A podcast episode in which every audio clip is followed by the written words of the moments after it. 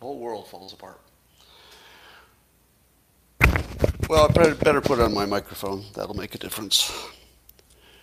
Remember I told you that one of my secrets for success is simplicity. And while many of you have been saying, Scott, can you improve the quality of your live stream? And I've always said the same thing. Yes, I can improve it, at the risk of fucking it up every time, like this. As soon as, as soon as I added a second stream with a second audio setup and a few more buttons, I guaranteed that twenty-five percent of my live streams would be a technical failure, just with just one little extra element of complexity, which is remembering to put on two microphones instead of one. Probably a twenty-five percent failure rate if you do it yourself. I suppose if I hired an engineer, I could do better. All right, but the important thing is, what's new, and have you done the simultaneous sip lately? If you haven't, well, ah, my God, what you've missed. If you, have you heard of it? It's called the simultaneous sip. It's better than uh, at least two of the three major vaccinations for preventing COVID. You, you, a lot of people don't know that. But the simultaneous sip, uh, yes, it's part magic, part science. And it will make you feel better. And all you need is a cup or a mug or a glass, a tanker, chalice, a stein, a canteen, jug or flask, a vessel of any kind. Fill it with your favorite liquid. I like coffee. And join me now for the unparalleled pleasure, the dopamine of the day, the thing that makes everything better. It's called the simultaneous sip, and watch it work now. Go.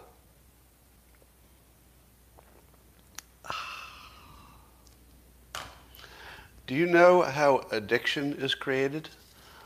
This is one of those uh, facts about life that once you hear it and understand it for the first time, some of you already know this, but when you hear it for the first time, it just blows your mind. It's one of those things that will inform everything you do from that point on. And here's that fact.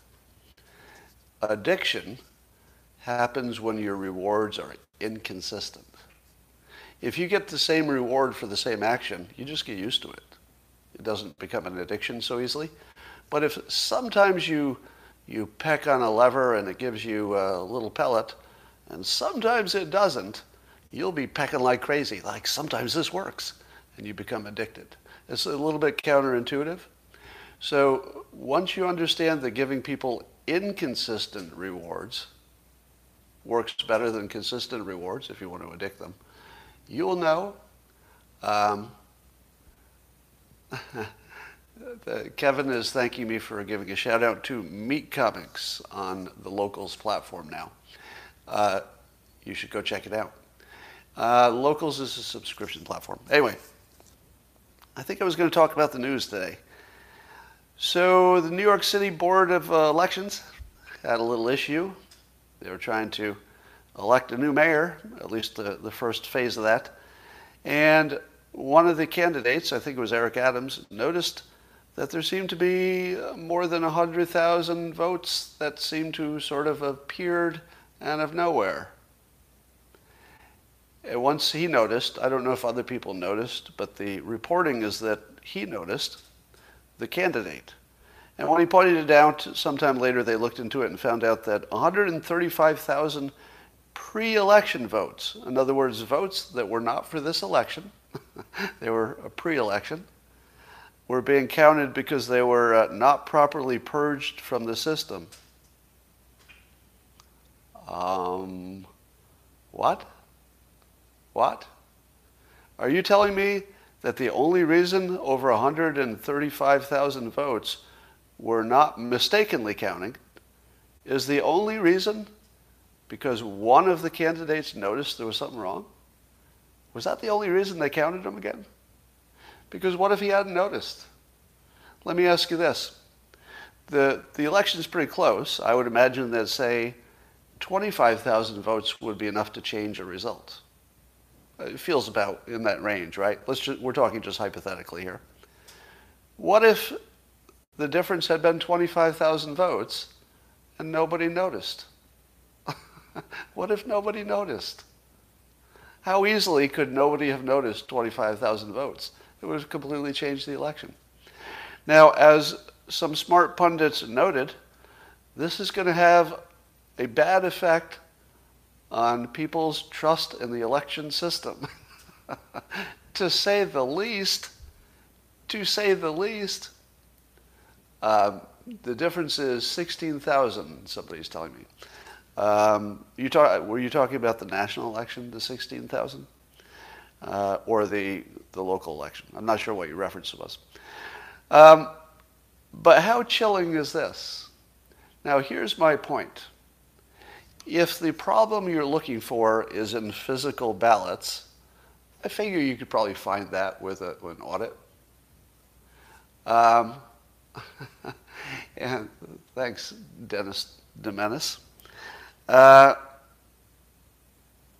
anyway, I, you could you could actually fill in the rest about this story, because everything that you thought about the national election, it just brings it all back, and you're like, wait a minute, are you telling me that we were this close to having a completely you know incorrect election, and it's only because somebody caught it? That's that's the only reason that it didn't didn't uh, go the other way. How easy would it have been not to catch that?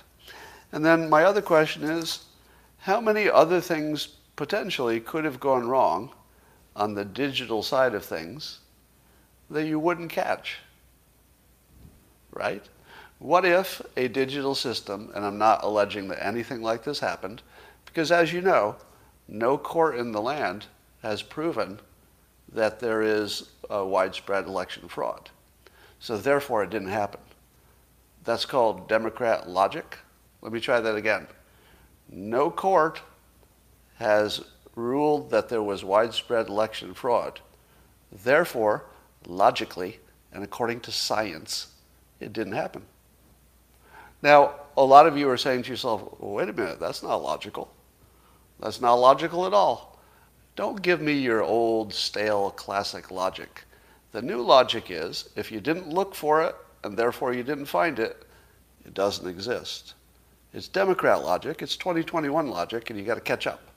If you're, if you're lost in the past with your old classic logic, where things have to like connect and make sense and you know be sensible to other people who are observing, well, we don't live in that world anymore, so let it go. Just let it go. Well, as I tweeted provocatively, Um, it is not my job to convince you to get vaccinated or not vaccinated, because I'm not a doctor. So that's between you and your doctor and your conscience and all those things. So can we first agree, I'm not trying to persuade you to get vaccinated or not. That's not the point of what I say next. But wouldn't you like as much knowledge as possible? Um, wouldn't you like to have all the information that you possibly could to make your own decision? I think you would, for those of you who have not decided yet. And so I'm just going to add a little bit of information, and this might not apply to you. This is a, a personal experience.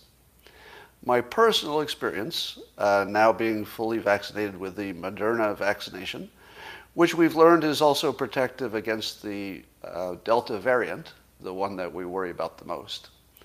So I've got protections against the variant.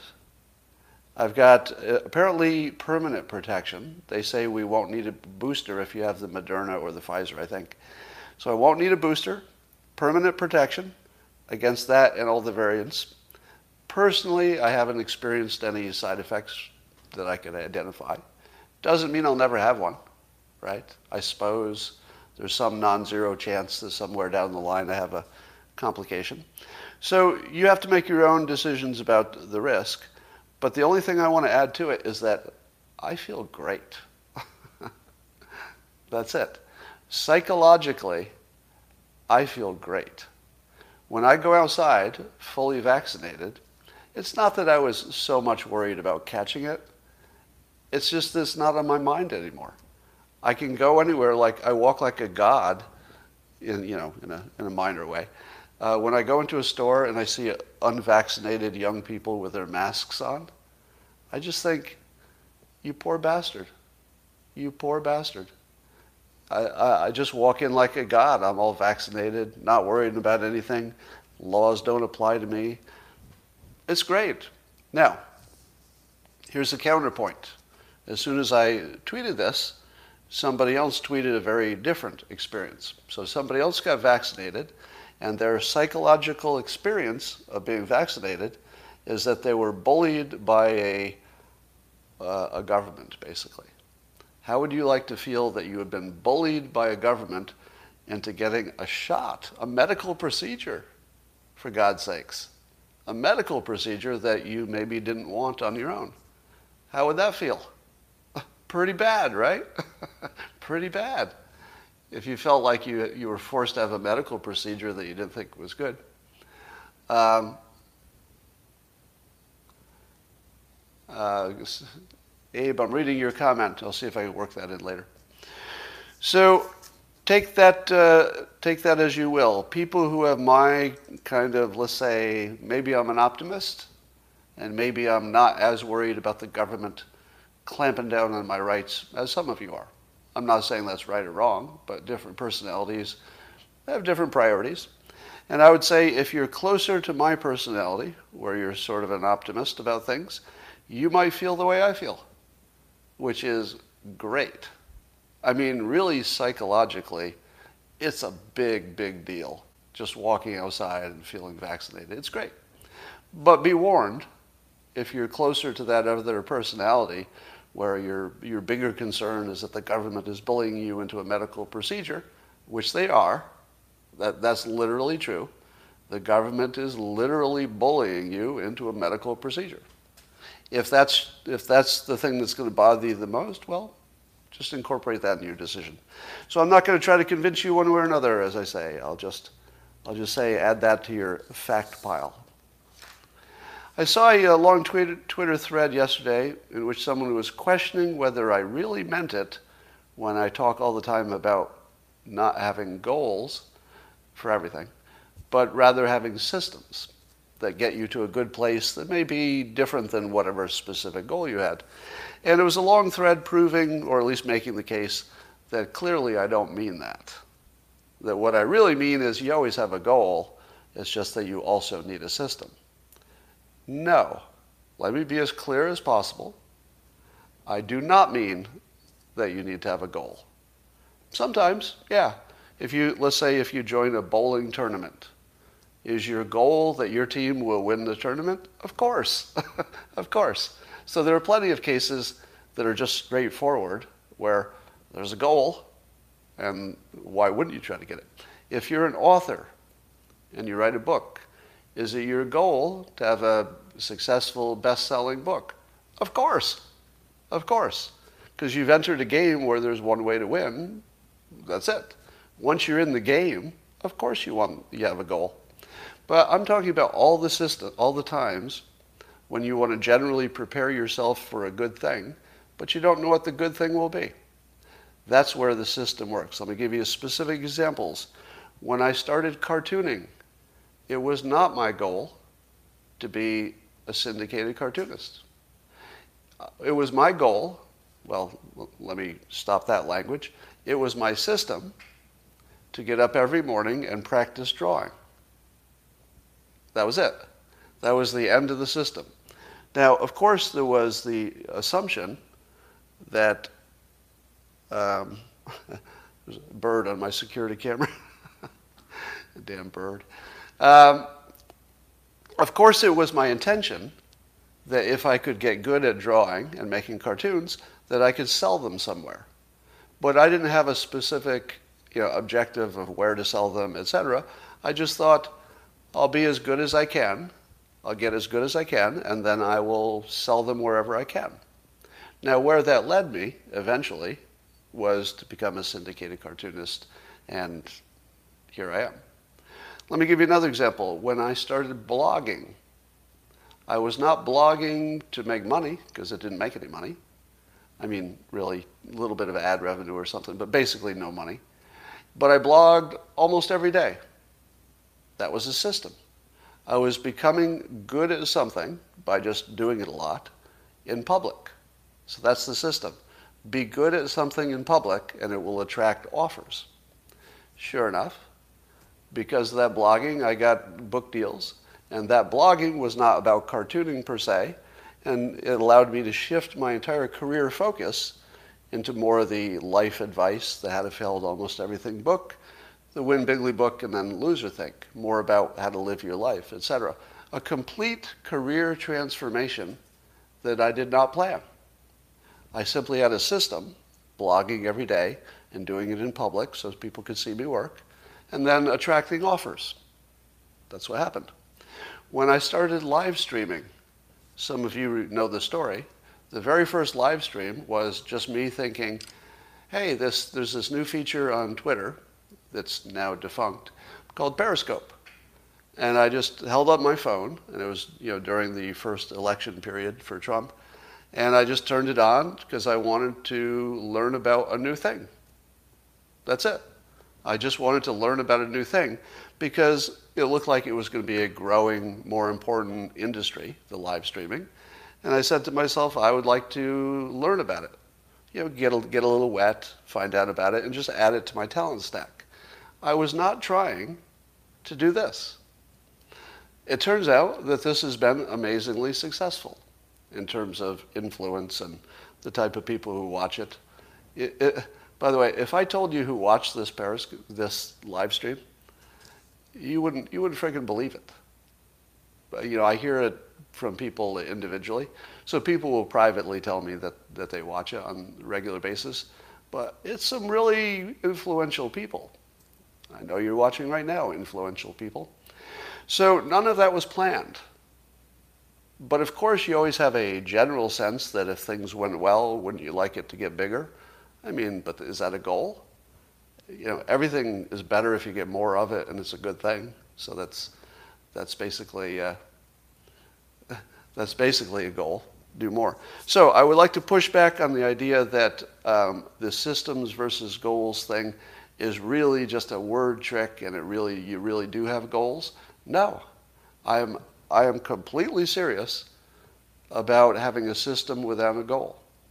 For example, I have a diet system to keep my diet on track, and I have a fitness system to keep my fitness on track. What is my goal? I don't have one, right? I don't have a weight goal. I don't have a, you know, size of muscle goal. I don't have a goal. Just sort of generally would be better, I guess, healthier, maybe, you know, more aesthetically pleasing if my body, you know, has better muscles or whatever. But no goal, right? Just health. All right. I'm old enough to remember this. I, I don't know if you are, but do you remember when science was respected? It was a while ago, if you're old enough to remember this. I think it was, uh, was it last year, twenty twenty? Back when we still thought that science was a pretty good deal and very credible. And if scientists told us something was true, well, it's probably true. Probably true. This morning I read a tweet that said, uh, uh, masks don't work any better than underwear can stop a fart. And I th- saw that and I said to myself, you know, I remember a time when science was more respected than fart analogies. Maybe last year, but in twenty twenty-one, it is literally true that science is not respected more than fart analogies. Because the number of people who read the tweet about the fart analogy probably believed it at about the same rate as we believe anything science tells us in twenty twenty-one. Just think about the fact that it is literally as credible a tweet about farting through your underpants. I'm not even exaggerating. The tweet about farting through your underpants is as credible, not as true, but as believed by the public as science. None of that's, none of that is hyperbole. It really isn't. And if you think it's hyperbole, you're missing the point. It's actually, that's how bad it is. That we don't trust We don't trust science more than a fart analogy. That's where we are. So, congratulations. um, here's a really provocative story. So, a federal judge in Manhattan um, tossed out a uh, an indictment against a Bronx shooting suspect because why do you, why do you think this uh, judge, federal judge, tossed out an indictment about a shooting suspect? Well, it turns out that the grand jury pool uh, wasn't diverse enough. That's right. An indictment has been overturned because the judge ruled that the jury wasn't diverse enough. Okay? Now, you see a problem here? That you, if you look look ahead a little bit, like what what's the logical uh, place that this goes to? Now, I'm not saying it's a slippery slope. I'm just saying that this opened a pretty big can of worms. Let's say you had been convicted of a crime in the past. See where I'm going? Let's say you've been convicted of a crime. Now, you've got a little precedent going for you, right? Now, I'm not sure if this quite qualifies as precedent, because it's not, I guess I'd have to be more of a, law, a lawyer to know if the word precedent could be applied to a judge throwing out an indictment. I'm not sure that qualifies. Can somebody here tell me?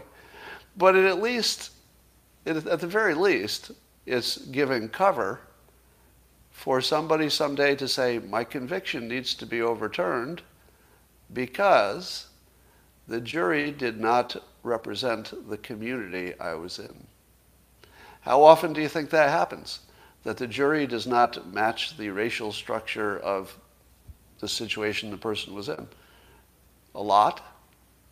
Because how, how much off would it have to be? Suppose it was forty percent off from the racial composition of your community. Is that a jury of your peers? How close to a peer group do you need to have for it to be a legitimate jury of your peers?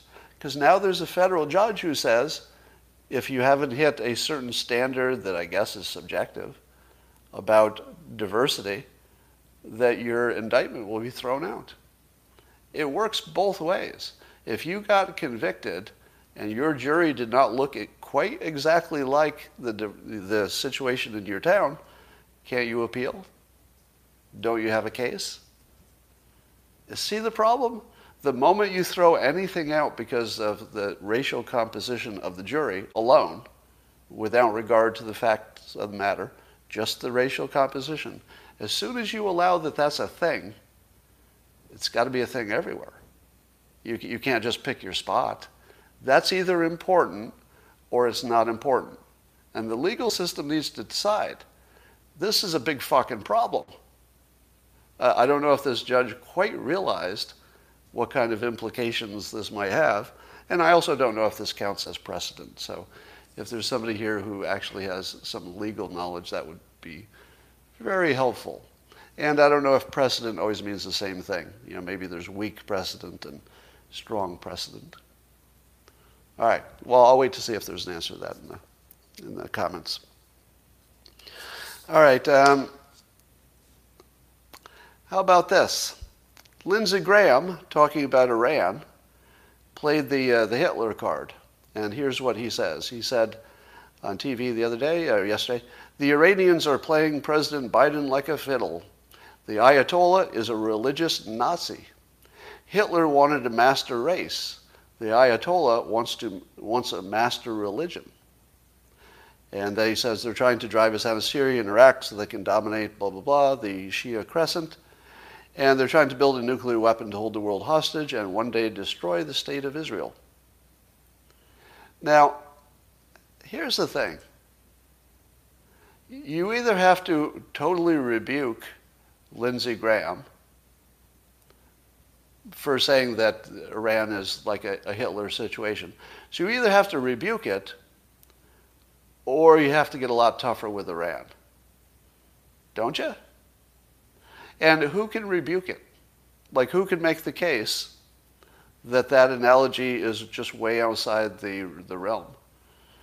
You know, I'm, of course, like many of you, I'm a big critic of Hitler analogies. Because rarely does a Hitler analogy work, right? It's usually just such a gross exaggeration that it's just crazy. But in this particular case, is a Hitler analogy too far off?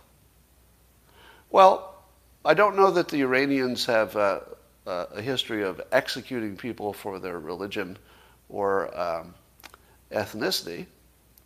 So I don't know if that quite fits, because are, are there not, uh, there are not many of them, but I believe there are Jews living in Iran who haven't been executed or imprisoned. It must be pretty uncomfortable, but at least it exists. So what do you think? What do you think of the analogy? Um, they do want to force people to be their religion. That seems uh, true, except they haven't forced the, is, the uh, Jewish people who live in Iran, they haven't forced them to convert. So I think the bigger crime is if, you, uh, if you're ever a Muslim and you try to get out of it, then you're in big trouble. But they don't seem to be forcing people into it, at least not directly. Maybe indirectly, there's enough bullying that it's going to happen. Well, here's the point. You either have to rebuke Lindsey Graham and say, that's too far, or you got to treat it like it's an actual Hitler problem, and we would have to be a lot tougher on them. So I think, you know, we're going to see uh, Biden become Trump on Iran. You know, one way or another, he's going to have to get tougher. I think that's just built into the system. It's going to happen. Well, President Trump had a good time knocking C N N for their failed ratings. Their ratings, of course, have collapsed exactly because Trump is not in the news. Now, the C N N people have tried to put on a good face and say, as Don Lemon did, oh, I'm actually happy that my, new, my ratings have collapsed because it means that there's no Trump in the world to get us all worked up and do bad things. And so Don Lemon says he would much rather be a failed uh, person on T V and have his career turned to dust than to have a President Trump who is ruining the country, according to him. I'm not sure I find that totally sincere, but um, I'd like to point out a few things about th this story. Um, So apparently Jake Tapper became part of the story because he tweeted back at the president. And uh, reportedly, Jake Tapper has lost seventy-five percent of his audience since January. And here's what Jake Tapper said to, about the president mocking their ratings. He said, quote, "If I had incited and inspired a deadly insurrection, an attempt to undo American democracy, I might not be out there bragging about how many viewers it had on any channel. But maybe that's just me. I'm a different breed of cat," Tapper wrote. Well, here's the thing. Um, even even uh, Fox News and their coverage of this, they referred to Jake Tapper. Uh, so, th so this is, just listen to the source. This is Fox News. On their website, they say that Jake Tapper is widely considered the most professional journalist on C N N. So Jake's the most professional journalist um, on C N N. So is that true? Because I've often said that everyone on C N N is a version of Jake Tapper. Have you ever heard me say that? If you look at Fox News, every personality is pretty distinct. There, there's not really a second Hannity, right? You know, there's nobody like Gutfeld. Tucker, completely his own person. Laura Ingraham, you know, all of them are just unique personalities. But on C N N, it looks like everybody's a version of Jake Tapper. You've got, you know, gay Jake Tapper, gay black Jake Tapper, female Jake Tapper, but they're all, they're all like a Jake Tapper-ish. But apparently, uh, at least Fox News is saying that Jake Tapper is the, the most professional journalist, journalist on C N N. Well, Jake Tapper just mentioned a deadly insurrection that never happened. So President Trump accused C N N of, you know, or just mocked them for their low ratings, and the most professional journalist on C N N responded with fake news. Literally fake news, an insurrection. Now, as I've said before, everybody is a version of Jake Tapper.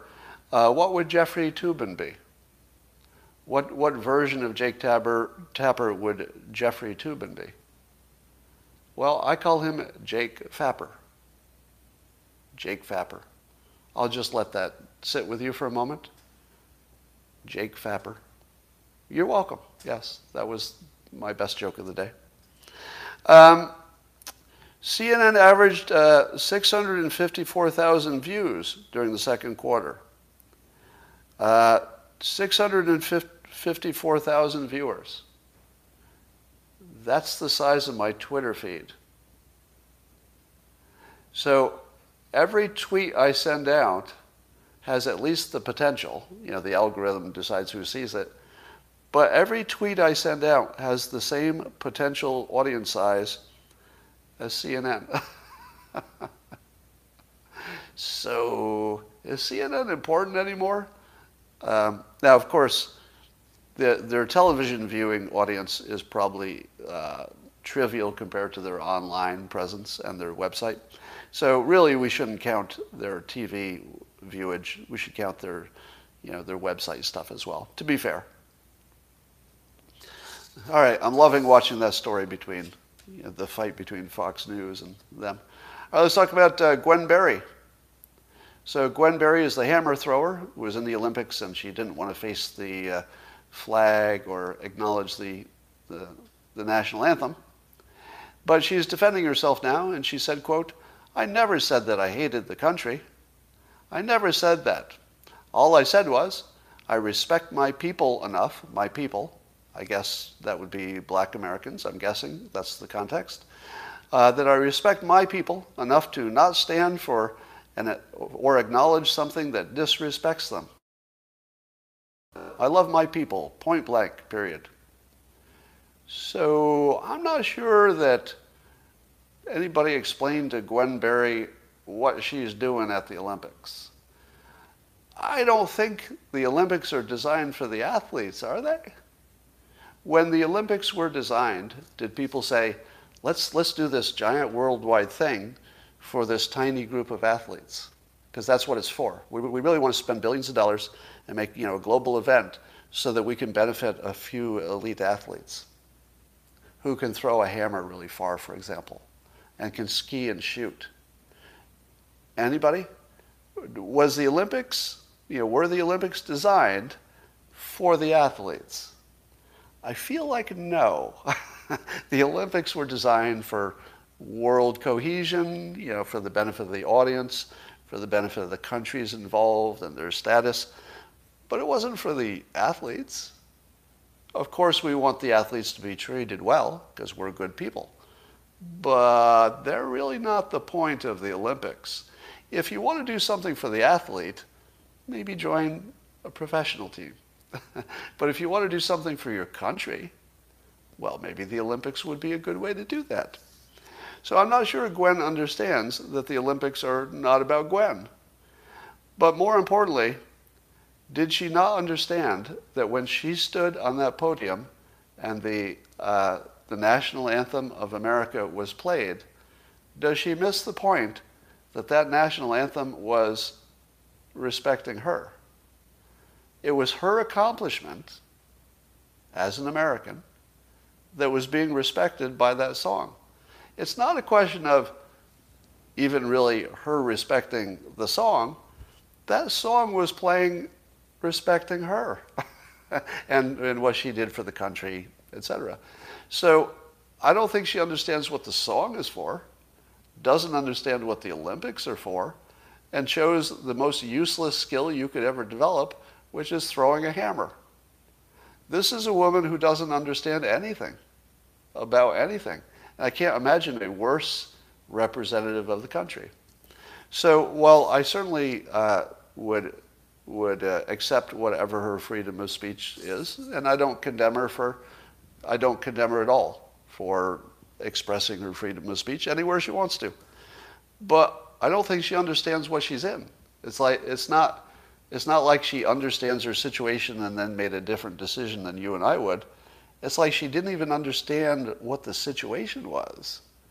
So when I look at what she did, I can't even understand it as a strategy that's good for her, that's good for black Americans. Do you know what would be the best thing for black Americans? To see a black champion standing on a podium while the, while the national anthem is played to effectively honor the athlete. I can't think of anything that would be better for black Americans than seeing black Americans succeed against all odds and everything else. Uh, looks, looks like that would be a good thing. All right. Let's talk about Trump's legal problems. Um, it doesn't matter, at least in, in terms of the twenty twenty-four election, it won't matter if Trump is personally convicted of anything. Because twenty-five percent of the public will believe he did those crimes because they hear about them so much.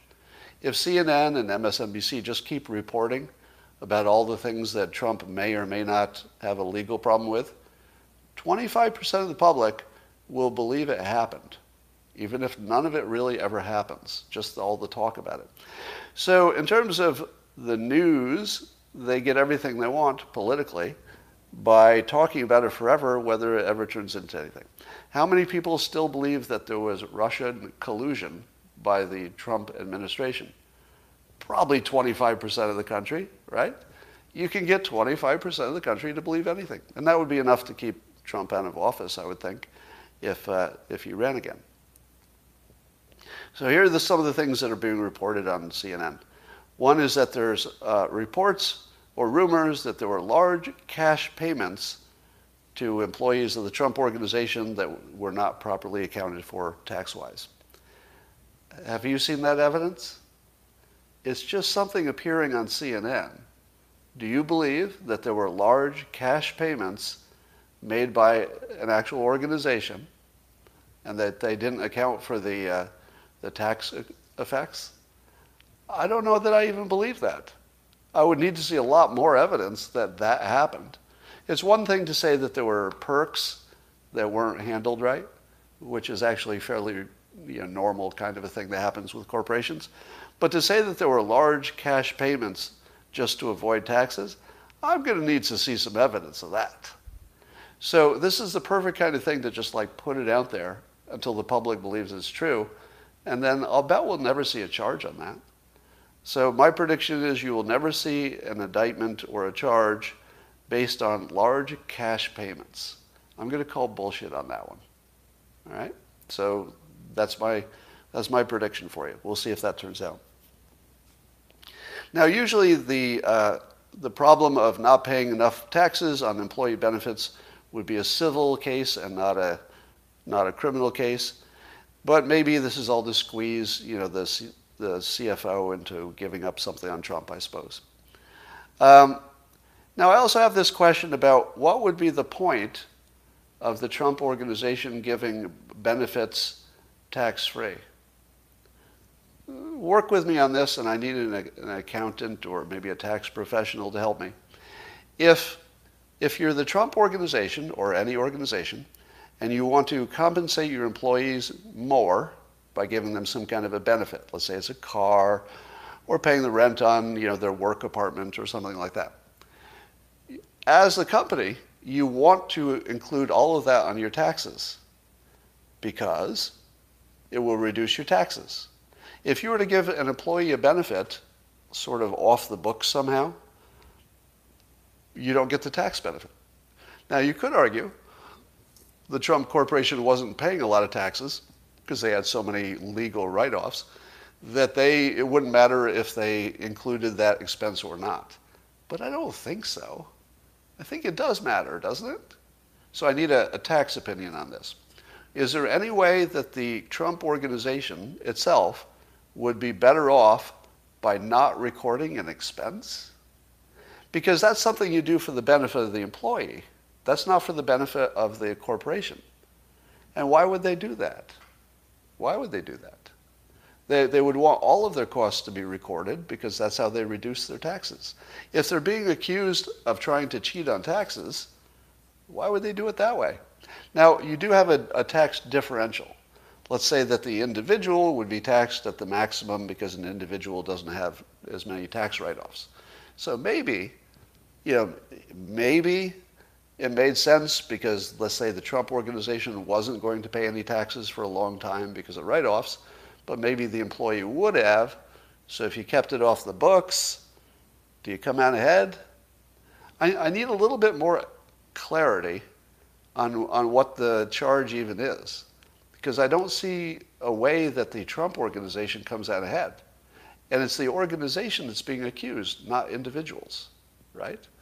So the Trump organization, the entity, is being accused of doing something that's good for somebody else, an employee, and bad for the entity itself. What the hell kind of crime is that? Or is there something I'm missing? It, it, am I making some major analytical assumption that's not true? I, I don't know what I'm missing here. So at the very least, we need some clarity.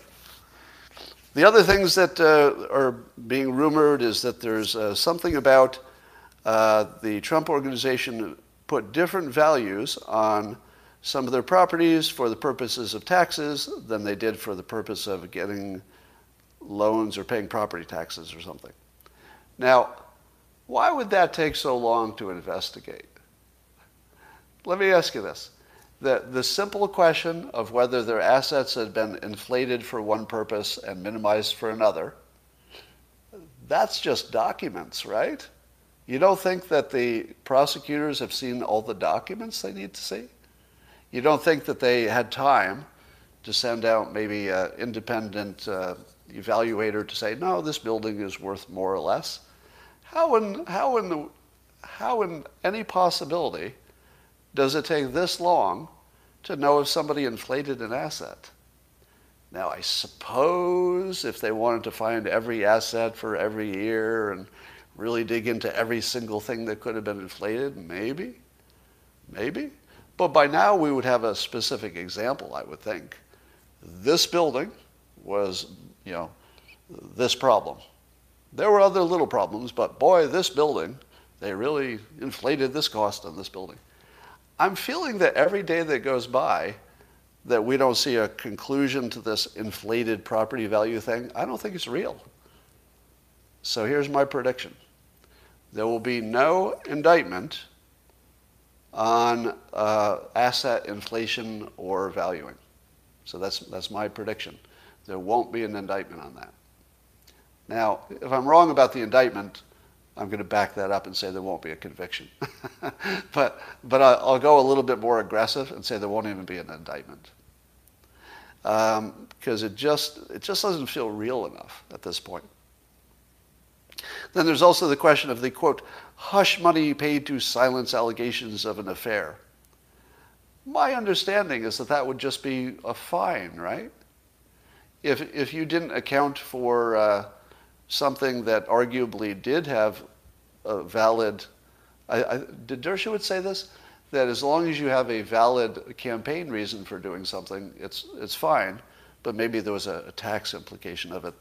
But this is just such small ball. Nobody's going to jail for the Stormy Daniels stuff. At most, I guess it's a fine. That's it. Because apparently a lot of people have violated campaign um, finance stuff. I think Obama did. It was just a fine. So the, the way this is reported is so fraudulent. All right. Uh, the Tucker Carlson story gets more interesting. Uh, the N S A, he blamed the N S A for spying on him because he says there's a whistleblower that says exactly that, and that his digital communications had been penetrated by the N S A with, and that there was an intention to take his, air, his program off the air.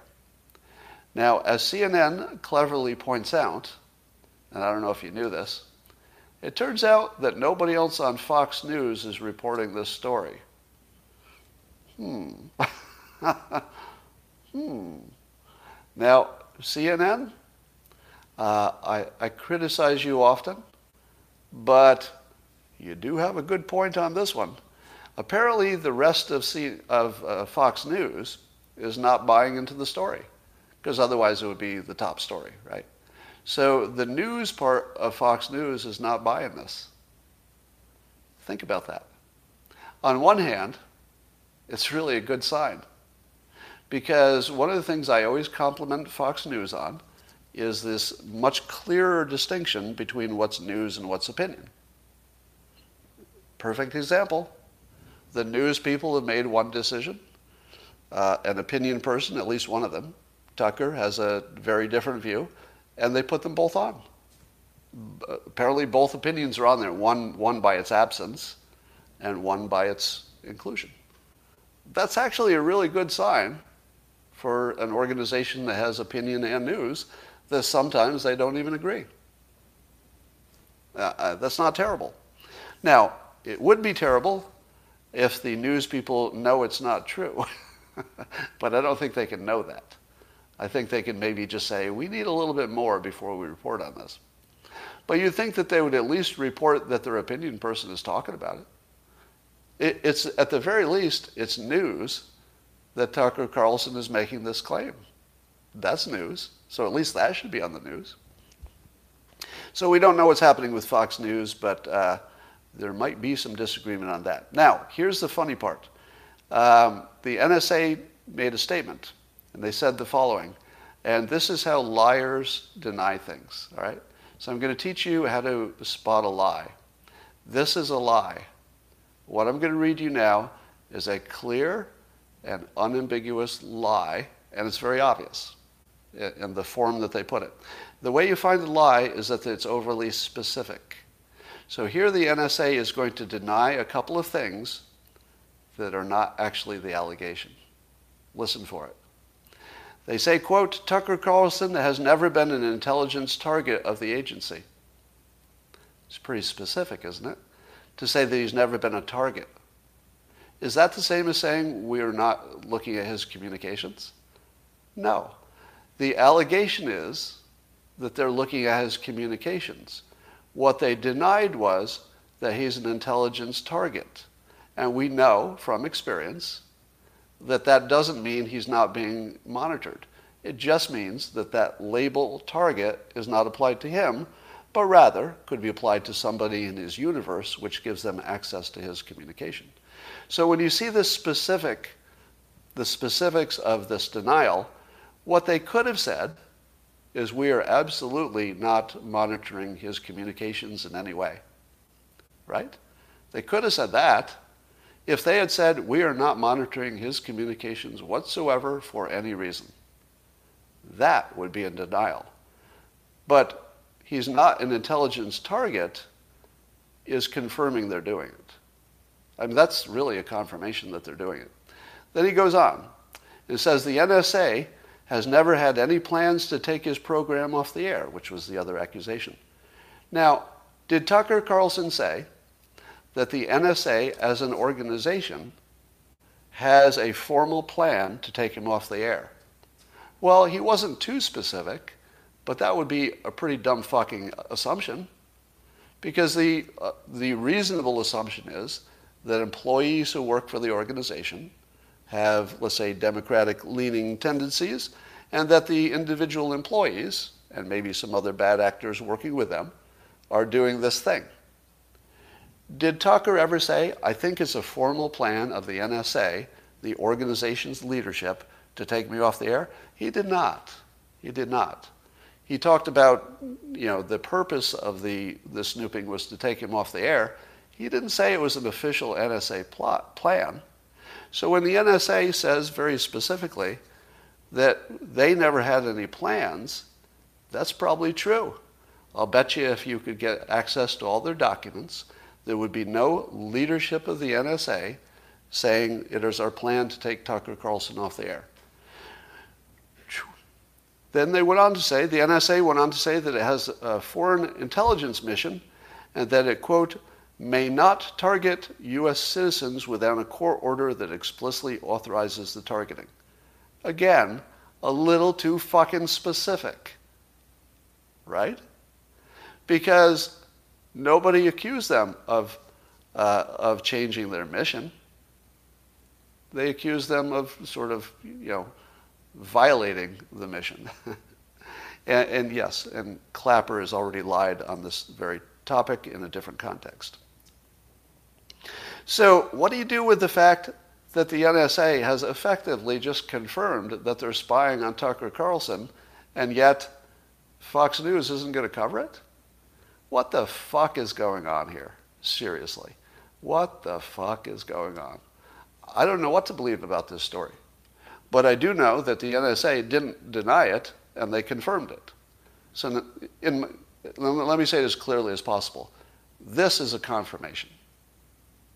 This is a confirmation. It's not slightly suggestive that they did it, it's a confirmation. You can't confirm anything harder than this. If they had said, yes, we did it, it would not be a stronger confirmation than this, this very specific denial that's a liar's denial.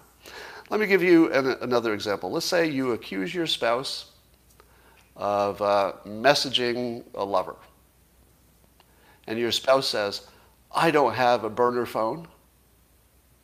And you say, no, I didn't accuse you of having a burner phone. I accuse you of messaging a lover. And then your spouse says, I do not have a burner phone. Stop saying I have a burner phone. And you say, wait a minute, wait a minute. Nothing like that just came out of my mouth. I'm saying you're messaging using any variety of messaging app on any device. I'm not really being specific. I think you're messaging a lover. I'm not using a burner phone. That's a confirmation, right? It's a confirmation. There's no other way to interpret it. Somebody says, been there, Scott, a lot of bad memories. Sorry, I didn't mean to trigger you. All right. Uh, I guess Tucker Carlson also called General Milley a stupid pig uh, for his wokeness comments, et cetera.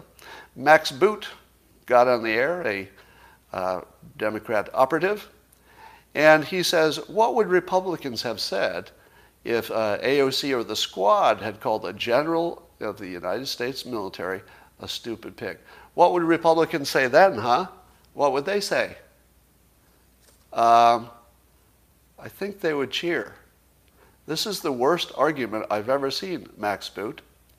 If the Squad had said exactly what Tucker said about this general, which is that he's using wokeness uh, for probably political reasons, and weakening the military with his wokeness, if the Squad had called him a uh, stupid pig for chasing wokeness instead of keeping the country safe, do you think Republicans would have said, hey, no, you're going too far? No. Republicans would have said, well, finally, we agree. Thank you. Yes, he's being a stupid pig. They wouldn't use those words. Agreed. That, that's... That's not so much, uh, you know, the way the Republicans typically talk. And I'm not sure I would call uh, Tucker a Republican, um, but I'll say uh, le- leans in that direction. I don't know what he is technically.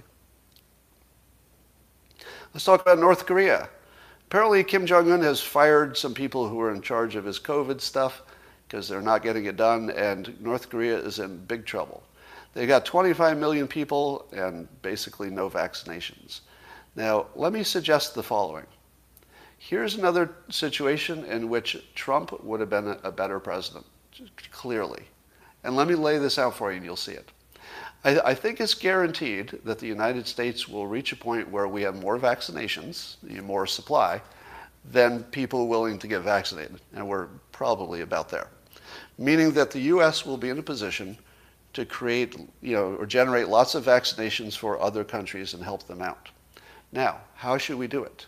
Because there are lots of countries that are going to need lots of vaccinations, and we can't do everybody. But just imagine. Imagine a President Trump saying, twenty-five million people in North Korea, we're going to vaccinate them all. Just think about it. twenty-five million people in North Korea, and as long as Kim Jong-un says yes, we're going to vaccinate them all. And it might come at the expense of some other countries that could use some vaccinations quite desperately. You know, some African countries, some, some other countries that are in desperate straits. But why would it make sense strategically to vaccinate all North Koreans? Because it would end any threat we ever have with them forever for the price of twenty-five million vaccinations. It would take China's influence over them to a lower level, and it would guarantee that the United States doesn't want to be in a war. In fact, we'd like you to be healthy. We don't want North Korea to crumble having nuclear weapons. We could basically guarantee that North Korea is never a threat to the United States again, just by doing them a solid that we're not doing for other people, and just play favorites. Just say, look, when, when it comes down to an emergency, call on us. Call on us. We'll take care of it. So I think a President Trump could make that happen. I don't think a President Biden can make that happen. And this would have been a permanent change. It, this would just be a forever memory. North Korea would never forget if we did this for them. Now, of course, this requires Kim Jong Un to be, you know, fully on with the plan and willing to get closer to the United States in return for this. But man, this is a giant opportunity.